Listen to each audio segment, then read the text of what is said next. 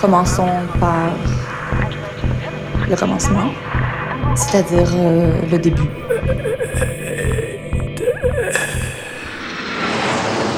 Mesdames, Messieurs, votre attention s'il vous plaît. Mayday, Mayday, quelqu'un me reçoit Antenne dans 30 secondes. 30 secondes. Mayday, Mayday. Transmission. Transmission sur le 102.2. Il s'agit d'un signal de détresse, on doit suivre le protocole. Mayday Mercredi 18h sur Radio Canu. Pendant une heure, se balader, explorer, interroger, rencontrer, jouer, faire des histoires et en créer. Mayday, l'émission qui passe le mur du son. Saison 4. Est-ce que vous avez déjà eu aussi chaud euh, au mois de mai? Euh, non, là il fait vraiment très chaud, oui. Ça vous inquiète? Ah oui, ouais. Bah oui, bah là le réchauffement climatique, euh, on va dire que les impacts quoi. Qu'est-ce que vous aimeriez faire contre ça ou avec ça, à partir de ça? Avec la chaleur? Ouais. Euh, Me baigner. en partie me baigner, prendre des verres avec les copains, profiter de la vie quoi. Donc c'est quand même un truc plutôt positif cette chaleur. Bah oui, mais c'est pas normal quoi. C'est pas dans l'ordre des choses.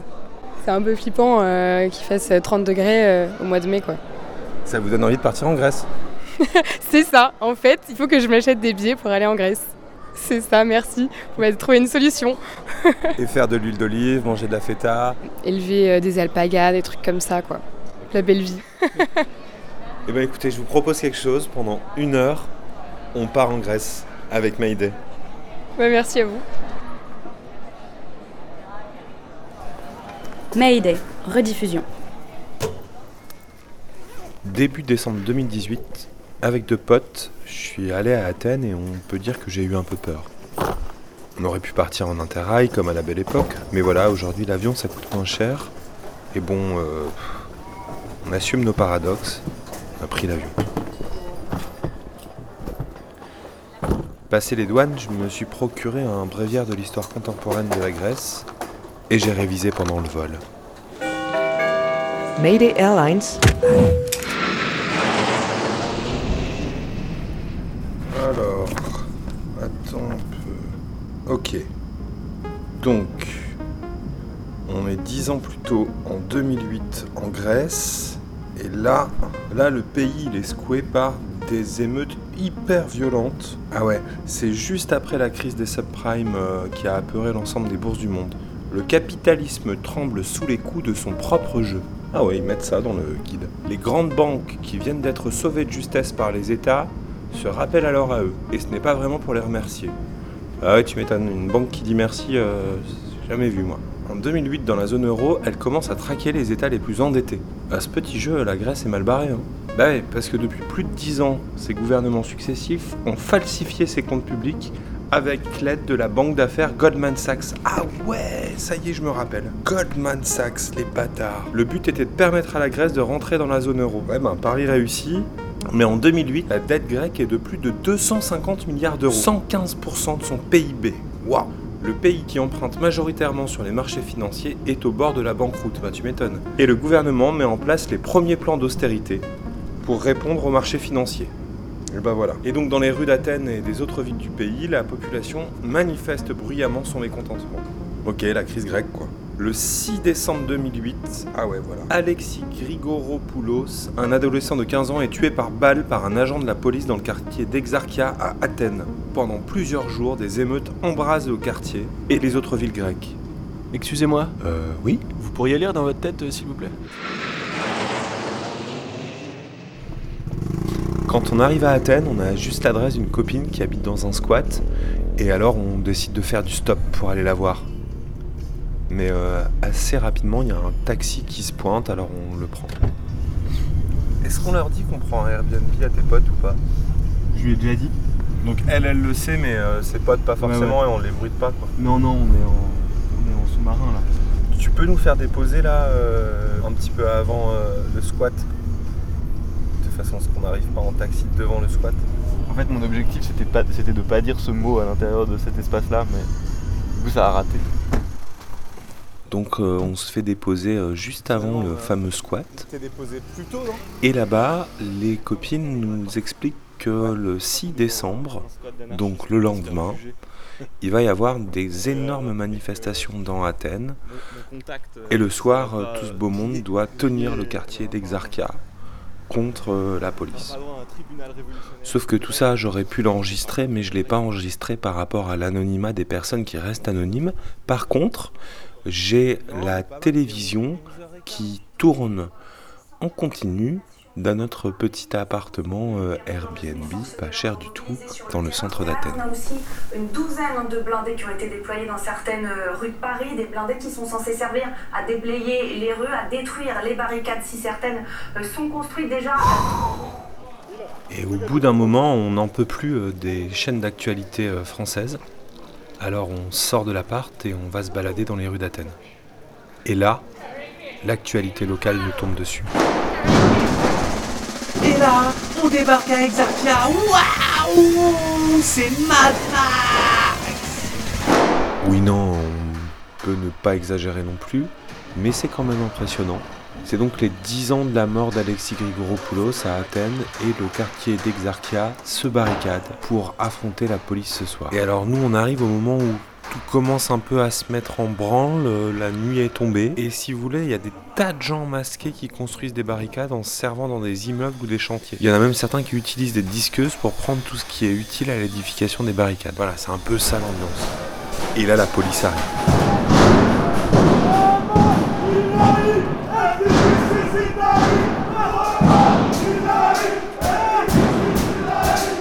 Euh.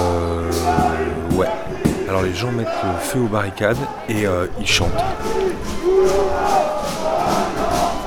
Et là, moi, je commence tout doucement à flipper.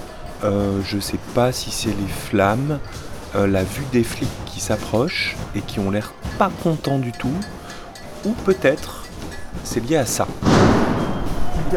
Voilà, ça c'est le son des pétards artisanaux grecs qui sont en fait des camping-gaz et qui en plus de faire beaucoup de bruit font une flamme énorme.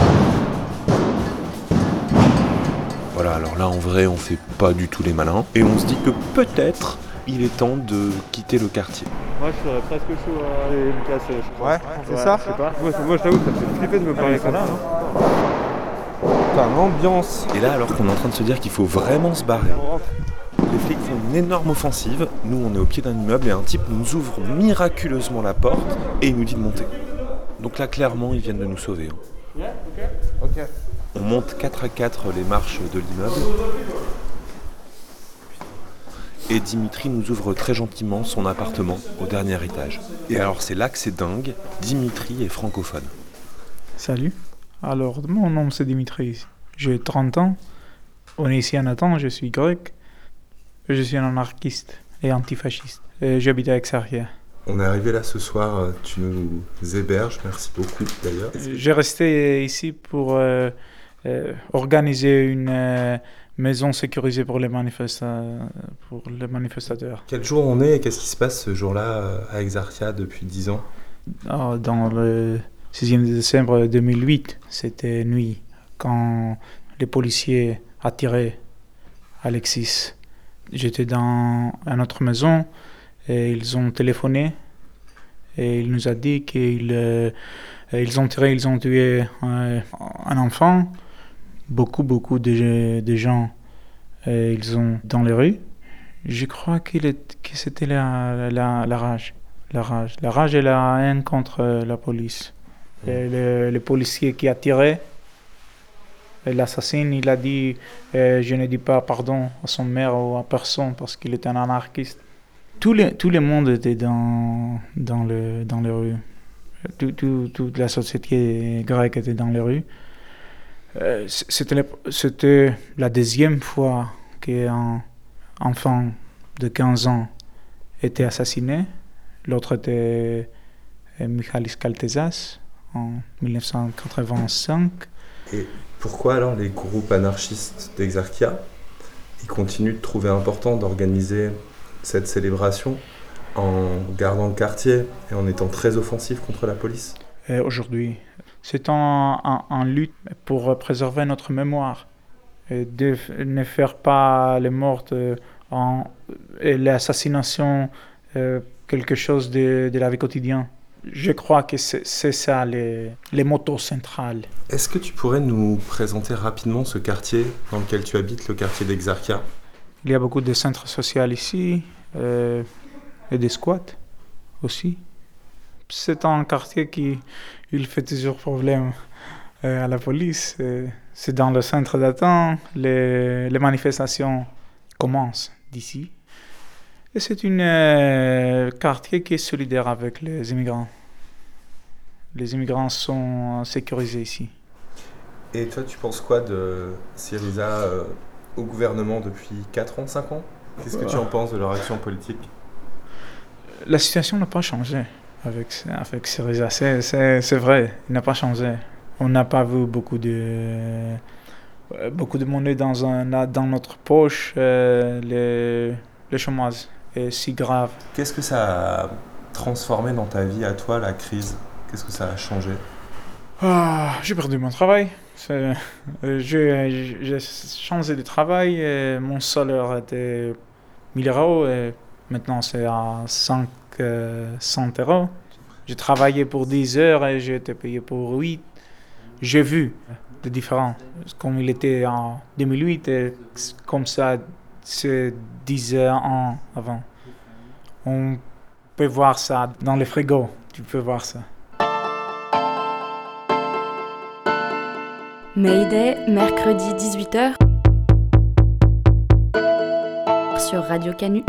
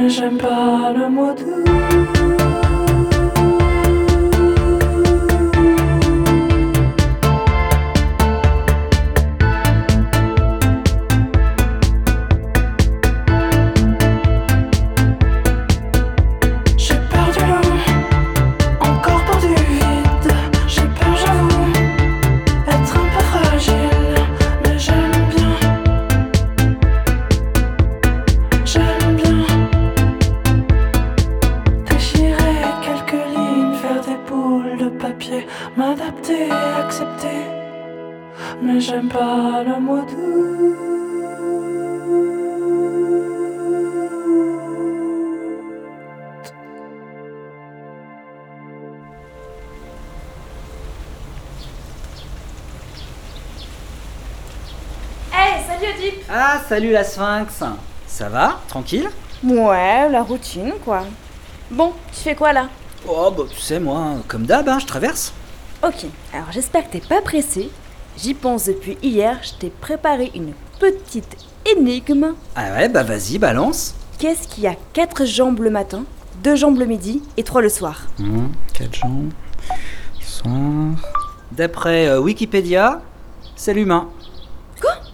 Mais attends, mais tu peux pas utiliser Internet, c'est de la triche Eh, t'as pas dit que c'était interdit Sois bonne perdante. Ok, bon. Deuxième énigme. Et là, t'as pas le droit à Internet. Ouais, ça marche. Nous sommes deux sœurs. Le jour et la nuit. Mais comment t'as fait? J'ai Eh. même pas fini J'avais envoyé Énigme Sphinx au 6-12-12 pendant que tu t'énervais. C'est pas internet. Ah ouais, tu as joué comme ça. Ok. Alors, Oedipe, c'est le E avant le O? Ouais, je sais plus.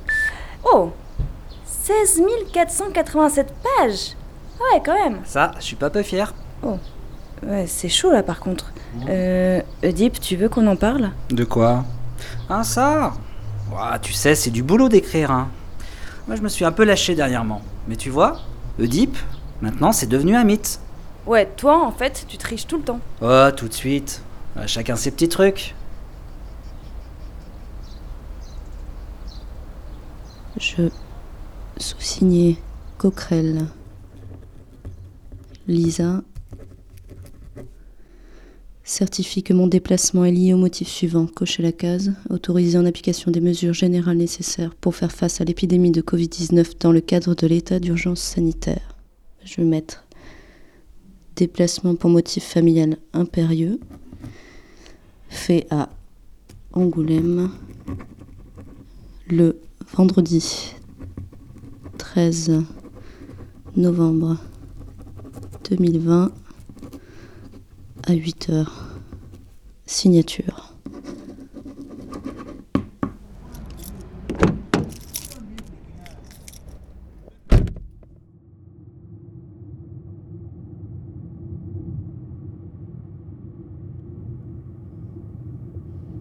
Un peu la boule au ventre parce que j'aime pas beaucoup voyager seule. Contrairement à toi, John, mon cher cousin.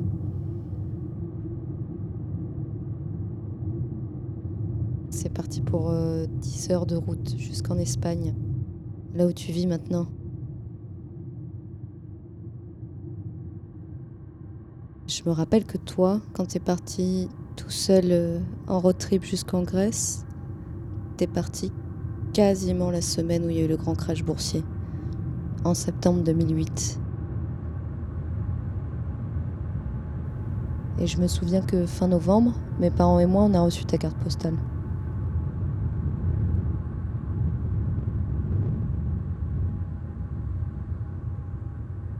Puis, début décembre, toi tu choisis de prendre le chemin du retour.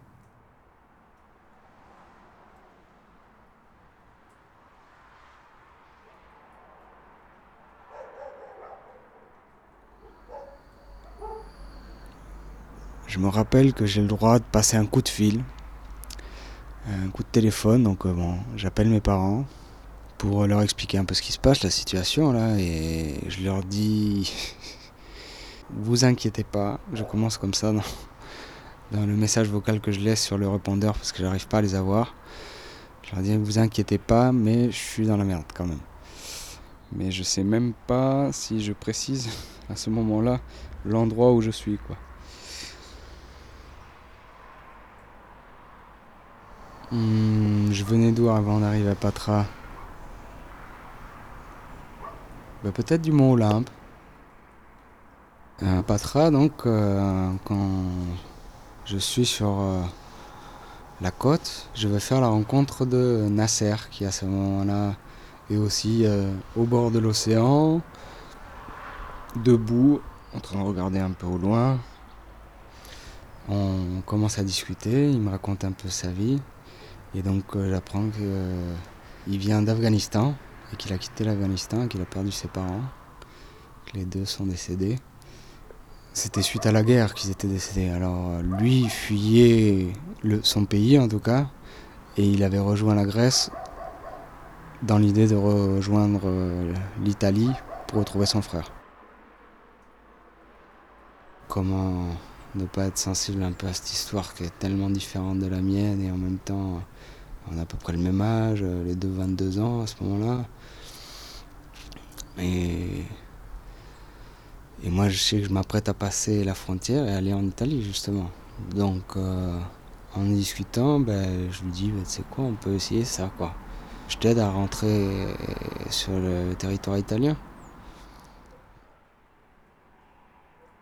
Je sais pas pour quelle raison j'ai- pris cette décision d'essayer de l'aider. Lui, il n'avait pas formulé la demande, hein. c'était pas quelque chose qui venait de lui, c'était pas quelque chose. euh, il m'expliquait un peu la situation et à ce moment-là, je me suis dit que moi, je pouvais peut-être essayer de faire quelque chose, quoi. Donc, on organisera ça. On fera une petite préparation au cas où on se faisait choper pour raconter euh, une histoire. euh, moi j'aurais pas vu qui se serait glissé dans ma voiture et j'étais en train de discuter au bord de la plage avec un pêcheur en lui disant que je m'apprêtais à prendre le, ferry et que lui on aurait profité que le, coffre était ouvert pour se glisser dans la voiture, se cacher et, je serais parti sans savoir qu'il était dans mon coffre quoi. Et le lendemain on doit se revoir, il devait être 9h, quelque chose comme ça, 21h. Je suis la file de voiture qui est censée rentrer dans le, la soute du bateau. Et, et je vois bien qu'il y a des policiers qui révisent une voiture sur deux, une voiture sur trois, qui arrêtent les bagnoles et ça. On parlait pas fluidement, bah, c'était pas fluide, hein, je devais sans doute lui dire euh, on approche, euh, euh, ça va aller, mais il y a quand même des flics. Mais il était vraiment dans l'arrière, euh, au fond, sous, des, sous les duvets euh, et les sacs, et tout ça quoi. Donc là, bon, j'avance doucement en me disant pourvu qu'on ne nous arrête pas et que ça passe tout seul. Et, et là, il y a un policier, un jeune. Je me rappelle assez bien de son visage. Il a un teint bien clair, il a les cheveux blonds, mi-longs. Il m'arrête avec sa lampe et il me demande de rester assis dans la voiture. Et il ouvre le coffre. Il va voir derrière ce qui se passe. Et là, vraiment, j'ai les sueurs froides. Il dit pourvu qu'il le voit pas, qu'il soit bien caché, qu'il fouille pas. Et je vois qu'il bouge un peu ce qu'il y a derrière, les affaires. Et il l'aperçoit. Et à ce moment-là, il referme le coffre. Et moi, je commence à ouvrir la portière euh, pour euh, sortir mon speech. euh, what, what's happened? I don't understand. Bah. Et là, il me referme la porte et il essaye de de me mettre un poing dans la gueule à travers la fenêtre qui est ouverte. Et là, je perds un peu tous mes moyens en disant putain, là, il veut même pas m'écouter, ça va être compliqué là. Donc je me recule, j'évite le poing quand même. Et là, il y a un collègue à lui qui arrive, plus grand. Et il, me ils reviennent, et ils reviennent les deux, ils me demandent de descendre de la voiture. Et là, ça va très vite, hein, ça s'enchaîne. Ils m'embarquent les deux, je les suis sur le port. Et, là, ils me mettent dans un, un container maritime qui peuvent être placés sur des camions après pour livraison, quoi. Ce genre de choses. Je rentre dedans. Il y a une porte et une première grille. Et j'ai juste derrière la grille le container rempli de personnes qui sont là assises euh, le long des murs. Il y a une petite fenêtre, toute petite, hein, de 20 sur 20. Et dans le coin, au fond euh, du container, il y a les, les bouteilles euh, remplies de pisse, qu'est le coin pisse de la prison, quoi. Et il y a quand même cette réalité d'un coup, quand j'apprends par un des policiers qui vient, euh, je le salue, je lui demande si on peut discuter un peu, et il parle un peu français, et je lui explique euh, ce qui s'est passé, je lui demande euh, qu'est-ce qui va se passer pour moi, quoi. Est-ce que- qu'est-ce que... Et lui, il me dit clairement qu'il pense que j'ai au moins un an de prison devant moi, quoi. Donc là, là, je prends un coup, là. Je, je m'attendais pas du tout à ce que je puisse, qu'on puisse les deux se retrouver en prison et et avec une, possibilité de peine aussi importante en plus. Ouais. Ah ouais, non, je m'y attendais pas du tout. Ah, j'avais 22 ans, hein, c'était un peu. fait sur un coup de tête, mais sans calculer du tout le risque qu'on encourait. Et en même temps qu'il partait d'une intention simple, quoi, de filer un coup de main à un mec sur une situation un peu galère, euh, de... qui était complètement possible pour moi de me dire bon, allez on tente quoi, on verra bien. On verra bien.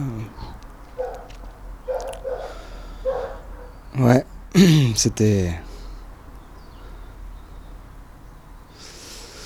C'était hard. Ce moment-là, c'est clair, c'était. C'était poignant. Toutes les personnes qui étaient à l'intérieur du container étaient sans doute des personnes qui avaient essayé de passer. Ils étaient toutes, en tout cas, soit afghans, irakiens ou iraniens. Donc là, il y a aussi Nasser hein, avec moi dans la prison, qui explique aux autres reclus un peu la... comment on est arrivé là. Donc de suite, il, se passe une, chose auquel je m'attendais pas, c'est-à-dire qu'ils me, prennent un peu dans leur bande, quoi. Moi qui me sentais un peu à part parce que j'étais le seul euh, Européen là, dans la prison. Et bon, je parlais pas plus que ça l'anglais. Eux se débrouillaient quand même en anglais.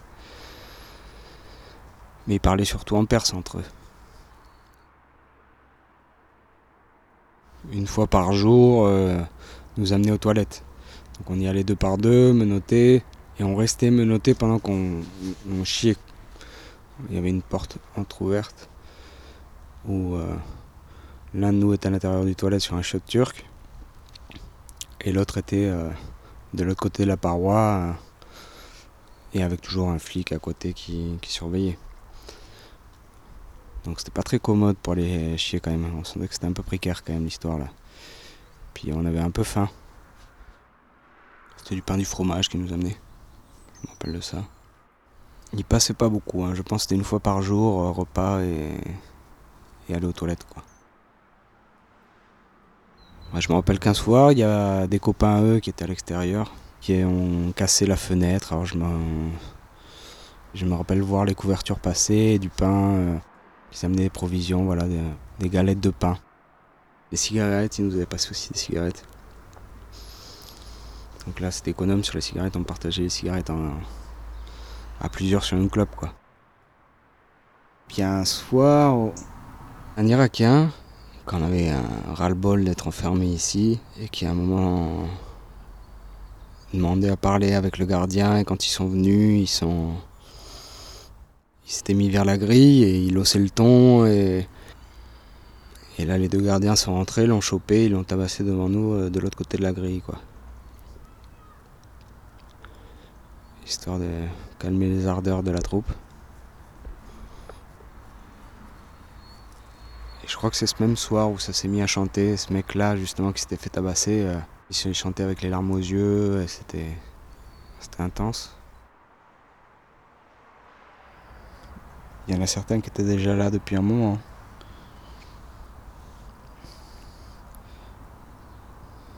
Jusqu'à ce qu'il se passe le jugement pour eux.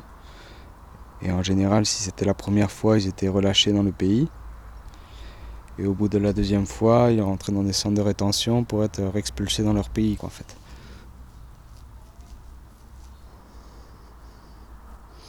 Il me semble que c'est 2-3 jours plus tard que je rencontre l'avocat. Je me rappelle vraiment qu'il me recommande de dire la vérité, de raconter toute la vérité comme ça s'était passé, et, et que Nasser aussi dise la vérité. Il devait penser que ce serait suffisant pour, euh, pour expliquer la situation telle qu'elle était, ou en tout cas qu'à ce moment-là j'étais vraiment en train de me balader dans le pays euh, pour faire du tourisme qui permettrait un peu d'expliquer ça, ouais, de mettre en situation et démontrer qu'il n'y avait pas euh, du trafic. Parce que là où tu encours vraiment de la prison, c'est quand tu fais du trafic que la personne paye pour que tu essaies de la faire passer. Donc c'est là où il, me, prend contact euh, avec tes parents, auxquels j'avais envoyé une carte. Et donc cette carte sera renvoyée à, en Grèce pour euh, servir euh, de preuve euh, pendant le jugement. On était les deux assis dans le même jugement ensemble, dans les tribunes. là. Je flippais de pouvoir être enfermé longtemps. Et on entendait dans les rues euh, des manifestations, que ça cassait des trucs, qu'il y avait du mouvement.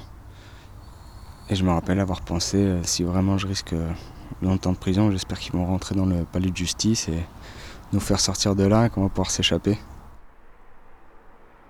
Mais il avait été dit voilà, que ça avait été une erreur de jeunesse due à insouciance et mon côté humaniste. Quand ils me disent que je suis libre, euh, ah, c'est un gros soulagement.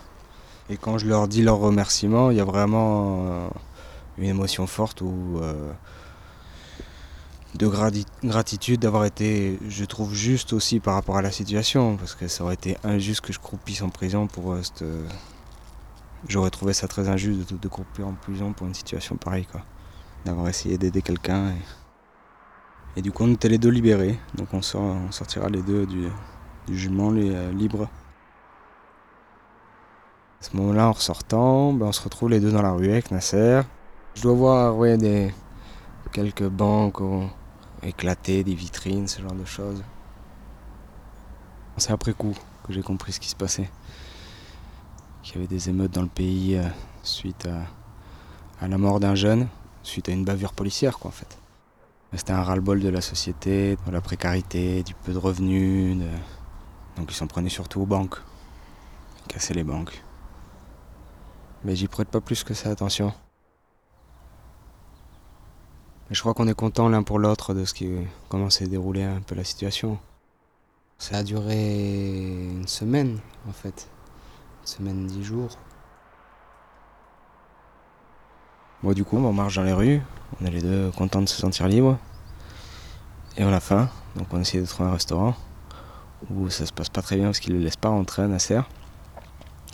Donc on, on laisse tomber le resto et on mange dans la rue et on va jusqu'à son là où il habitait, sur les extérieurs de la ville, des, des bidonvilles. Donc je le raccompagne jusque là-bas et là on, on se dit au revoir. On se fait une accolade et on se tape dans les l'épaule et puis on se souhaite bonne chance dans la vie, hein, un truc comme ça.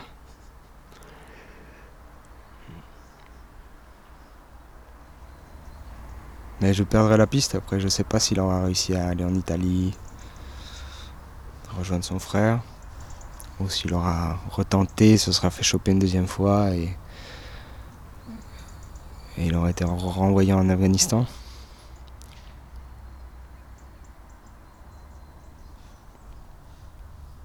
Je sais pas.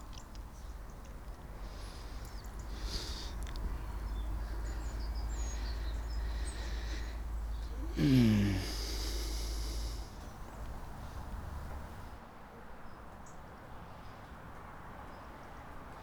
Yassas. Yassa. Le salut à la grecque.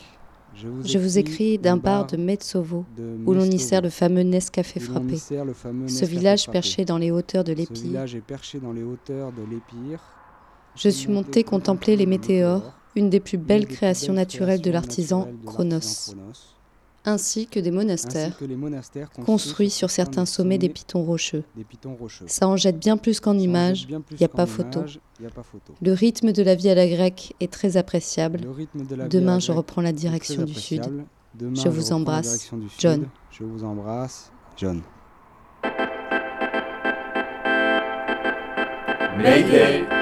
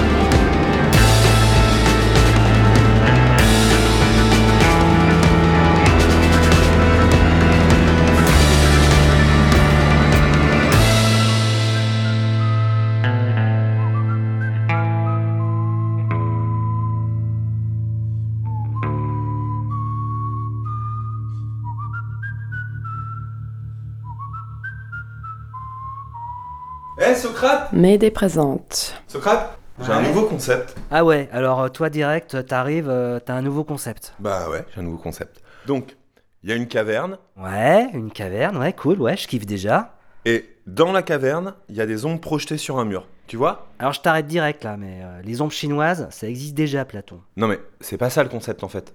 Ah, cool. Non, parce que sinon, euh, ça serait du plagiat. Mec, je viens de te dire que c'est pas ça le concept. Ok, ok, t'énerve pas, je dis juste, on est grec, et euh, on est connu pour conceptualiser des trucs. Ok, ouais. Euh, regarde Simone. Et hier, elle a conceptualisé... Simone Ouais? T'as conceptualisé quoi déjà? Ben, le deuxième sexe Ah, tu vois, le deuxième sexe, ça c'est nouveau. Avant Simone, moi j'en avais jamais entendu parler. Mais mec, je viens de te dire que c'est pas ça. Les ombres, c'est un détail. Ok, ok, je suis rassuré alors. Bon, allez, continue. Donc, il y a des ombres projetées sur les murs d'une caverne. N'empêche, je me demande, c'est qui qui a inventé les ombres chinoises? Non mais t'es sérieux, gros? Simone, tu sais toi? C'est les Chinois, non? Ah ouais Tu vois, Platon, les Chinois, c'est des bons pour inventer aussi. Prends exemple. Quand on parle des vestiges, tout de suite, on pense aux monuments. Mais monument et vestige, c'est pas la même chose. Un monument peut être un vestige, mais tous les vestiges sont pas des monuments. Monument, il y a derrière l'intention de construire quelque chose qui va perdurer. Je m'appelle Alexandra et je suis doctorante en archéologie et en géologie. Et mon accent est grec. Mayday, rencontre. L'archéologie fonctionne avec les vestiges, avec euh, ce qu'on trouve. Tous les objets, mobiles ou immobiles, qui indiquent une trace de, l'activité humaine. On ne trouve pas seulement de la céramique, euh, de la numismatique ou des bâtiments, on trouve de la matière organique aussi. Pour un archéologue, un noyau d'olive, euh, c'est un trésor. Parce qu'on peut dater, parce qu'on peut voir aussi euh, les habitudes alimentaires ou les commerces, voilà. Ça peut être aussi l'absence des objets qui nous intéressent. Par exemple, euh, dans les bâtiments qui étaient construits en bois, là où euh, le bois était, exactement parce que le bois c'est une matière organique et euh, ça se détériore avec le temps, à sa place, on peut voir en fait la différence de consistance de, la terre entre la terre vierge et une terre qui est là d'autres matériaux. On peut voir en fait l'empreinte des objets qui ne sont plus là. L'intérêt, c'est pas de garder tout, mais au moins documenter ce qui existe. L'archéologie est en partie euh, une science destructive. On détruit pour voir qu'est-ce qu'il y a euh, plus loin, plus loin dans l'histoire et plus profond dans, les terres. Généralement, l'humain construit euh, des bâtiments sur des bâtiments, surtout dans les villes euh, qui ont une, histoire euh, très longue.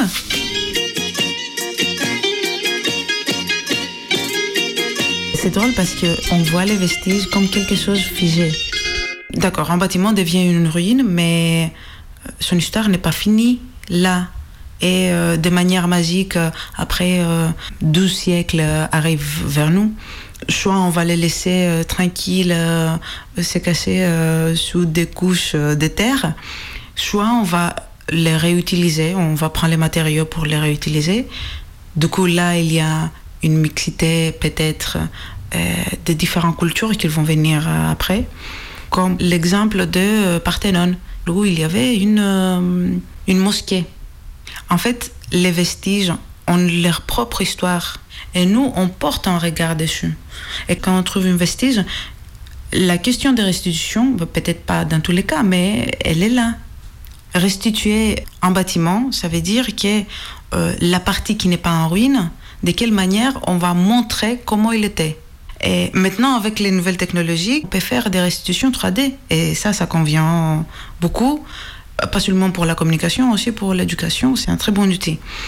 Mais aussi, il y a des questions de restitution avec de la matière.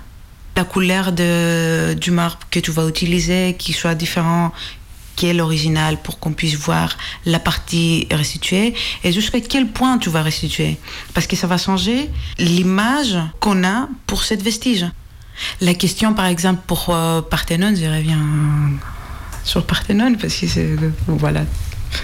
Déjà, dans la conscience collective, Parthénon était toujours une ruine.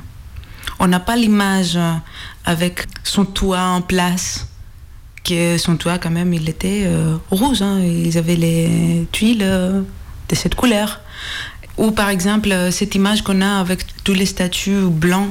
Ben, Les statues n'étaient pas juste en marbre blanc, ils avaient des couleurs. Ouais, les temples grecs et romains étaient colorés. Également les églises médiévales. À la Renaissance, au moment de la redécouverte de la Grèce antique, le temps avait blanchi le marbre des sculptures et autres vestiges.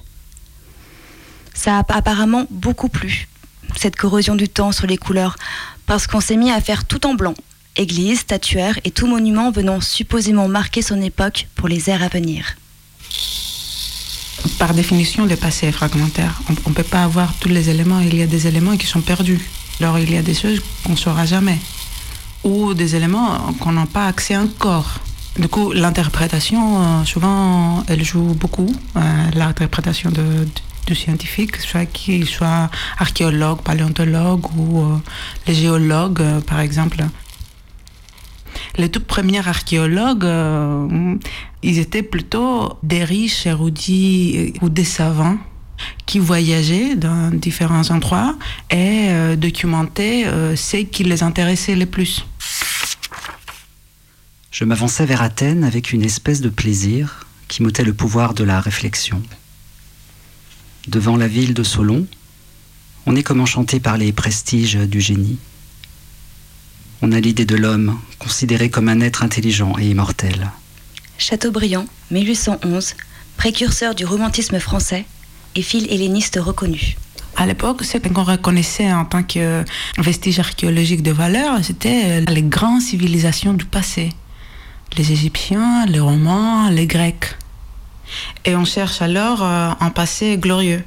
Donc ça nous intéresse, les grands bâtiments, euh, les, les sanctuaires euh, très bien construits, de, de l'or, de l'argent ou euh, des armes. Le début du 19e siècle est marqué par la création des États-nations. Et pour s'unir, faut entre autres se trouver une identité commune. On se met donc en quête de mythes fondateurs. Du passé résiste peu de choses. Monuments, écrits, et c'est souvent ce qui a été conçu pour rester.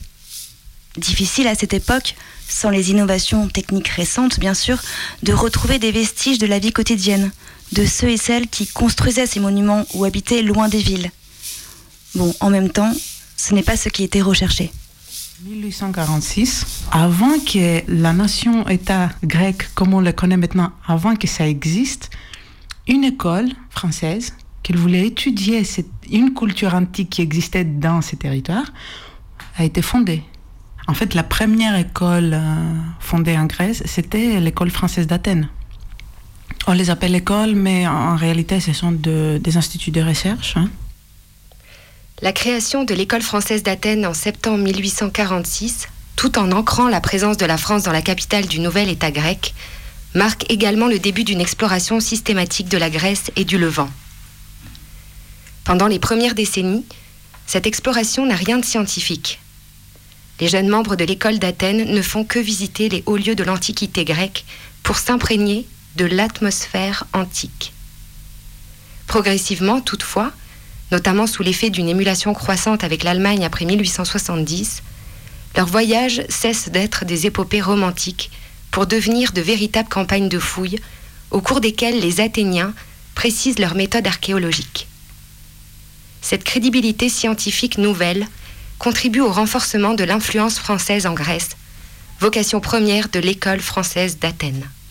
Catherine Valenti, historienne. Il y avait aussi d'autres écoles qui avaient investi à Athènes. Il y avait une expo par l'école suédoise, c'est une école euh, d'archéologie à Athènes, comme il y a plusieurs euh, écoles d'archéologie à Athènes. Et euh, cette expo, il y avait comme sujet les regards des voyageurs nordiques vers la Grèce et les Grecs, au début du XXe siècle. Cette expo montrait des journaux de fouilles et des journaux de voyage, aussi des photographies, euh, des, des, plans, des dessins, des croquis, voilà.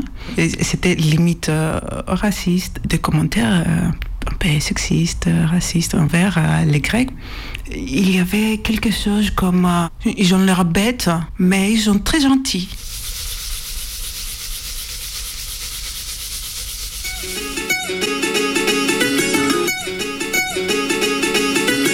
le fait que on a cette stéréotype pour la Grèce, que la Grèce est que les marbres blancs et les temples antiques euh, et les philosophes euh, antiques, etc. Ça renforce l'identité européenne et occidentale.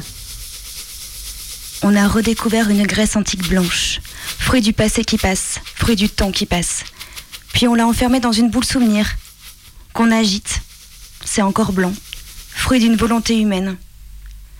Ici, la couleur sort de son enjeu esthétique. Elle devient politique, constitutive d'un imaginaire. Un imaginaire clivant, signifiant des rapports de pouvoir entre nations, entre Orient et Occident.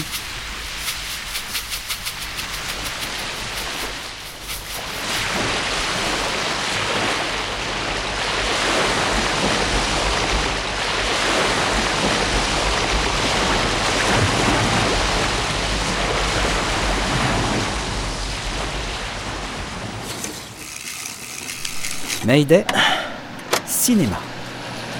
Cinéma. Teach me to dance. Dance? Did you say dance? Come on, my boy. Together.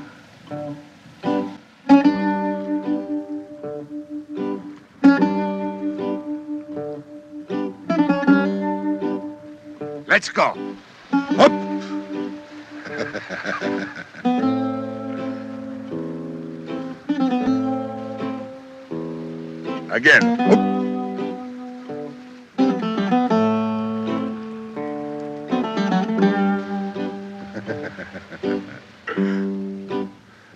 Down.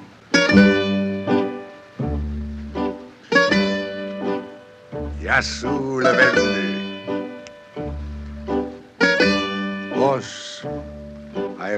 Much to tell you. I never loved a man more than you.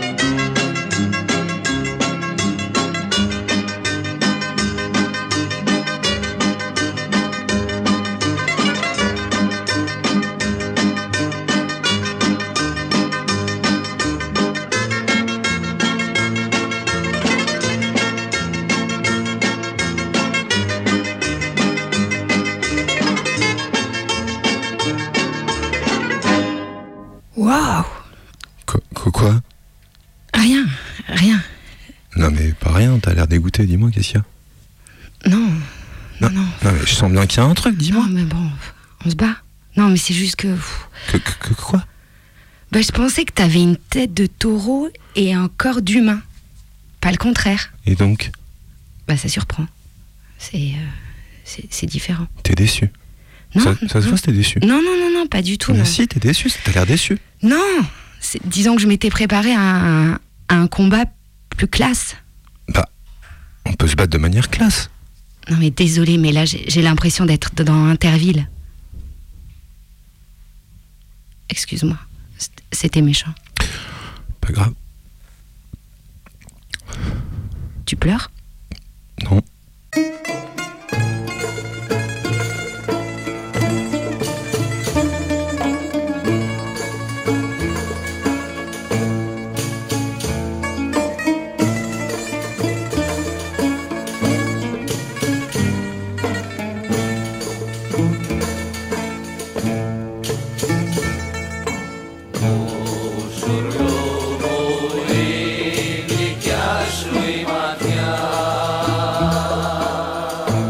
Sons mélancoliques d'un bouzouki, des mouvements de danse ivre, des bouges faiblement éclairées imprégnées d'une forte odeur d'herbe et de hashish.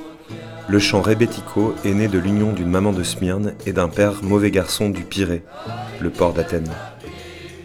Le rébético, c'est un son grossier, poilu et underground, tout droit sorti des cendriers des cabarets, des maisons closes et des prisons, et qui a captivé la Grèce pendant un demi-siècle.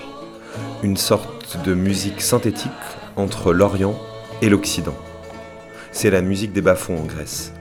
Les chansons font l'apologie du mode de vie rébète, un mélange de bonté, de cœur et de malice, avec au centre la figure du marginal et du fumeur de hashish.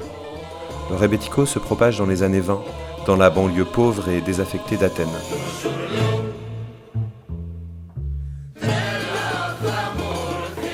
C'est un genre hybride lié à la rencontre de deux populations.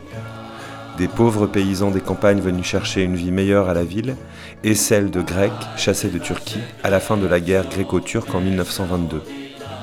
Les Grecs de Turquie reviennent au pays après un exil de plusieurs générations.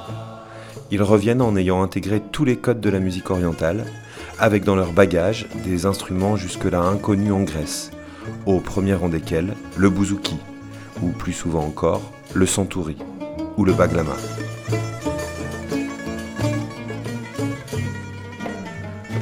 Avec l'arrivée au pouvoir en 1936 du dictateur fasciste Ionis Metakchas, le rebetiko tombe sous le coup de la censure. Parce qu'elle évoque la drogue et magnifie la vie de débauche des marginaux, parce qu'elle est proche des courants anarchistes et raconte souvent la vie en prison et les aspirations anti-autoritaires, le rebetiko déplaît aux partisans de la dictature. Les musiciens rebètes sont victimes de persécutions et les teke, cafés où l'on pouvait jouer et fumer le narguilé, sont victimes de razzias.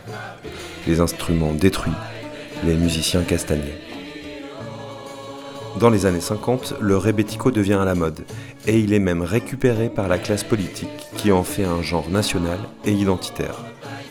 De musique mineure, le rebetiko devient une musique populaire, voire même commerciale, récupérée par la classe bourgeoise grecque qui en atrophie les thématiques pour les remplacer par des histoires d'amour.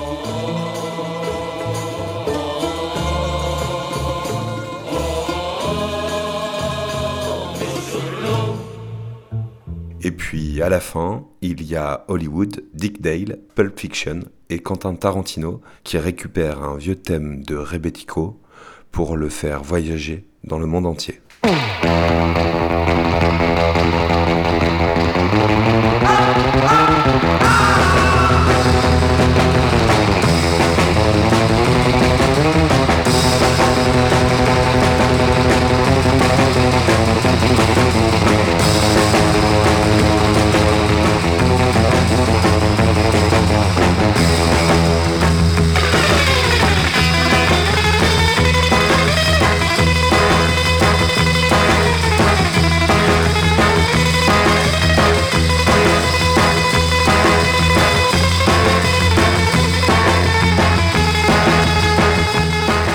Venez d'écouter Mayday, en mode hors série. Dans tes oreilles, il y avait Malik Judy, Klaus Johan Krob et aussi le Sirtaki du film Zorba le Grec. Et là, vous l'avez peut-être déjà reconnu. On danse en duo, trio ou bande organisée sur le morceau de Rebetiko Mirzelou, repris dans le film Pulp Fiction. On se retrouve la semaine prochaine et tout de suite, c'est le Camion Info.